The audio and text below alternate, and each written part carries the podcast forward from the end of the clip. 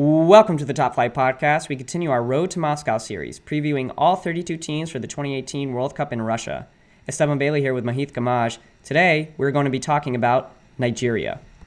Nigeria is one of the great modern African powerhouses, but they first appeared in the World Cup in 1994, boasting a team with the likes of JJ Okocha, Sunday Oliseh, Emmanuel Amunike, and Daniel Amokachi. That team was put in a difficult group with a Maradona led Argentina, Bulgaria, who would go on to upset West Germany in, or Germany in the quarterfinals on their road to the semis, and Greece. Nigeria scored plenty of goals en route to beating Bulgaria and Greece, but they did lose to Argentina 2 1. In the second round, Nigeria faced against eventual 1994 runners up Italy and took the lead with an incredible 25th minute goal by Amunike, but a late Roberto Baggio brace sent the Flying Eagles home. But they left a massive imprint on world football with their high flying performance. They made the round of 16 again in 1998, but Denmark dispatched them quite easily with a 4 1 defeat. They qualified for 2002, but they didn't make it out of the group. They didn't qualify for Germany 2006, and in 2010 in South Africa, they were severely disappointing. They were not able to get out of the group stage, and they were one of the worst African teams in the tournament. They didn't even win a single game. In 2014, there was some redemption, as Ahmed Musa led Nigeria to the round of 16, only to be dispatched by France. Now, Nigeria often has to deal with scandals and controversy when it comes to their national team, such as when World Cup bonuses are not paid in time, or when the country, country's president at the time, Goodluck Jonathan, suspended the Nigerian FA after their poor, poor performance in 2010. This time around, Nigeria is seemingly without any scandal or controversy, and expectations are slowly rising, especially after their incredible qualification campaign, where they finished ahead of Riyad Mahrez' Algeria and the reigning African Cup of Nations champion Cameroon. Alex Iwobi's goal against Zambia made them the first African team to qualify for the tournament. This current Nigeria squad has a lot of younger talent mixed in with some veteran leadership. Could Nigeria be the first African team to progress beyond the quarterfinals? Mahith, what do you think about Nigeria and their and their roster? Hey Esteban, yeah. So as you mentioned, Nigeria are a very young team here. I'm looking at their squad uh, right now, and of their 30 players, only three are over the age of 30. And of course, this is still a preliminary squad, so some of those guys might be cut out. So yeah, they have youth on their side. I think this might not be the tournament where we see the full impact of, the, of this squad, but in future tournaments, I'd, I'd say Nigeria is seriously somebody to look out for. They've got a strong midfield, of course. Um, we've seen Victor Moses do well at Chelsea over the past couple years, lifting a Premier League trophy with them. Wilfred and Ndidi's broke out at Leicester, sort of being that Kanté replacement, and he's starting to really mature in the Premier League. And then, of course, I think their two biggest stars would be Kelechi Iheanacho, who's Ndidi's teammate at Leicester City. We've seen him over the past couple years score tons of goals with, with Manchester City and Leicester City, and I think he's a pure finisher, and he could be a really good striker in the future. And then, of course, Arsenal's Alex Iwobi is probably Nigeria's key player.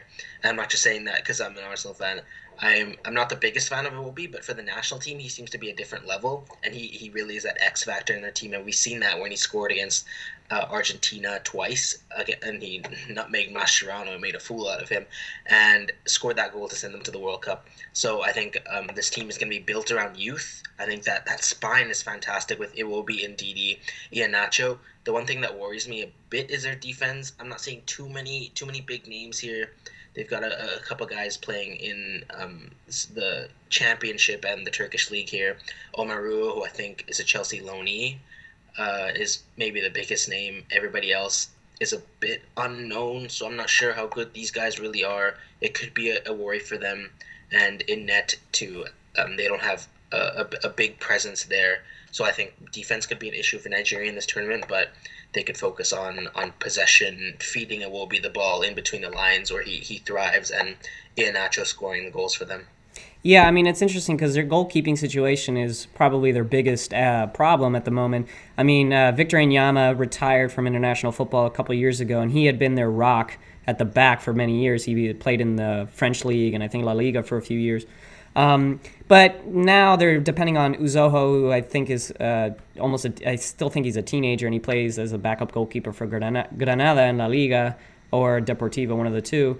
Um, it's not the goalkeeping situation is not settled, and as we know from international tournaments, if you don't have a solid goalkeeper in the back, it just ruins your back line because then there's always miscommunication. There might be some easy goals that you concede. It might be a troubling thing, but you're right. I mean, I, am also an Arsenal fan, and I'm not the biggest fan of Iwobi, but he does seem to play much better for the national team than he does at club level.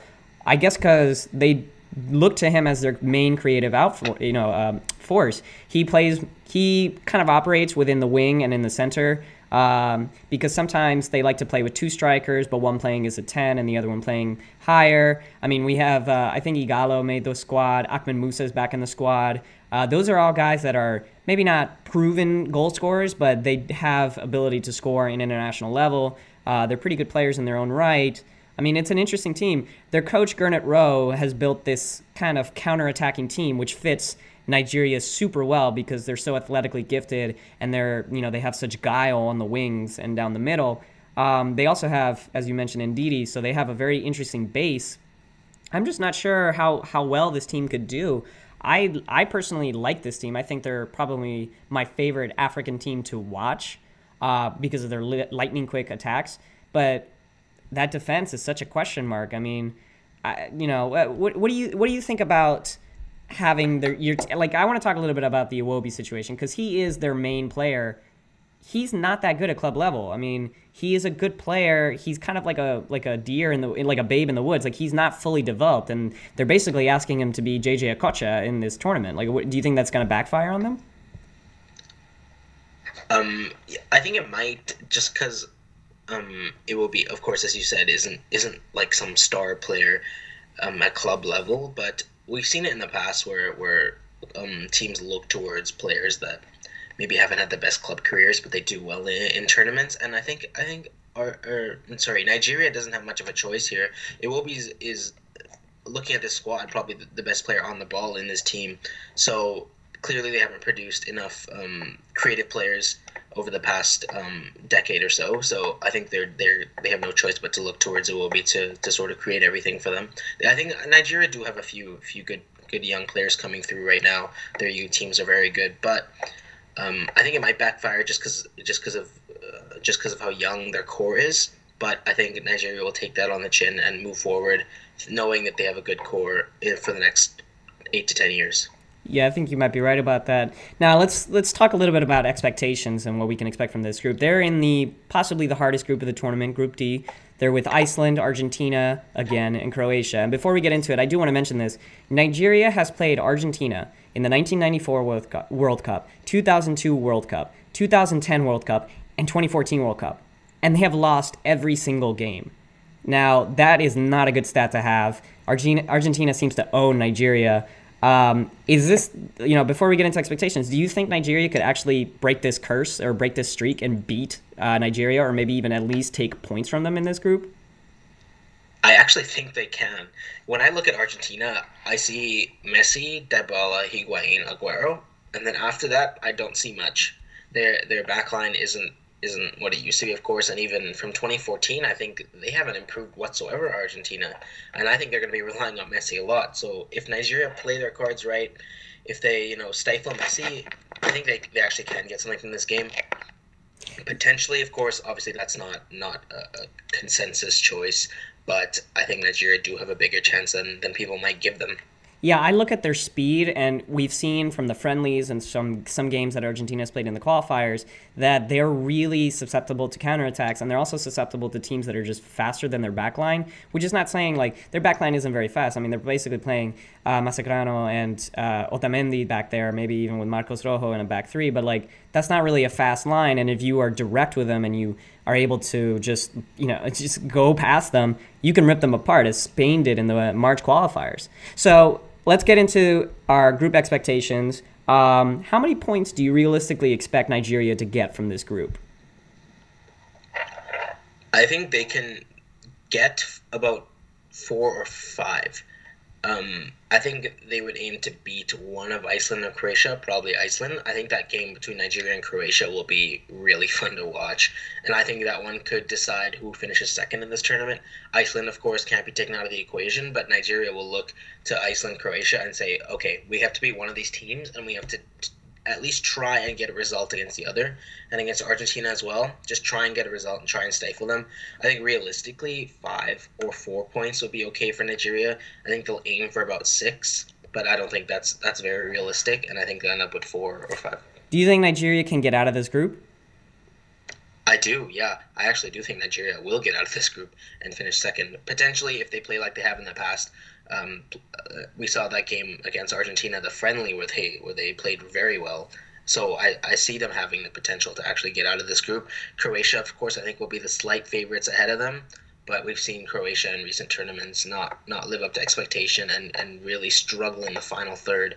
And I think the final third is when Nigeria are, are, are at their best. So I do think Nigeria actually have a, decent chance to get out of this group. Yeah, I kind of agree with you there. I, I, you know, the more I look at this Nigeria team, the more I find things to like about them than not like about them.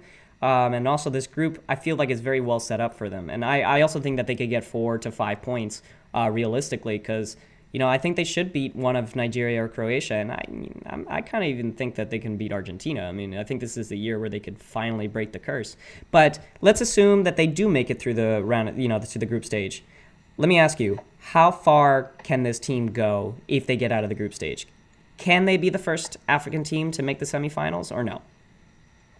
I don't think so. I don't think that's a realistic um, goal for them. Of course, I think in the future it might be, of course, they have a young team as we mentioned, but as for right now, I don't think that's realistic. I think round if they get to round of 16, I think they'll be very happy with that. They likely play France in the round of 16 if, if they finish second in their group.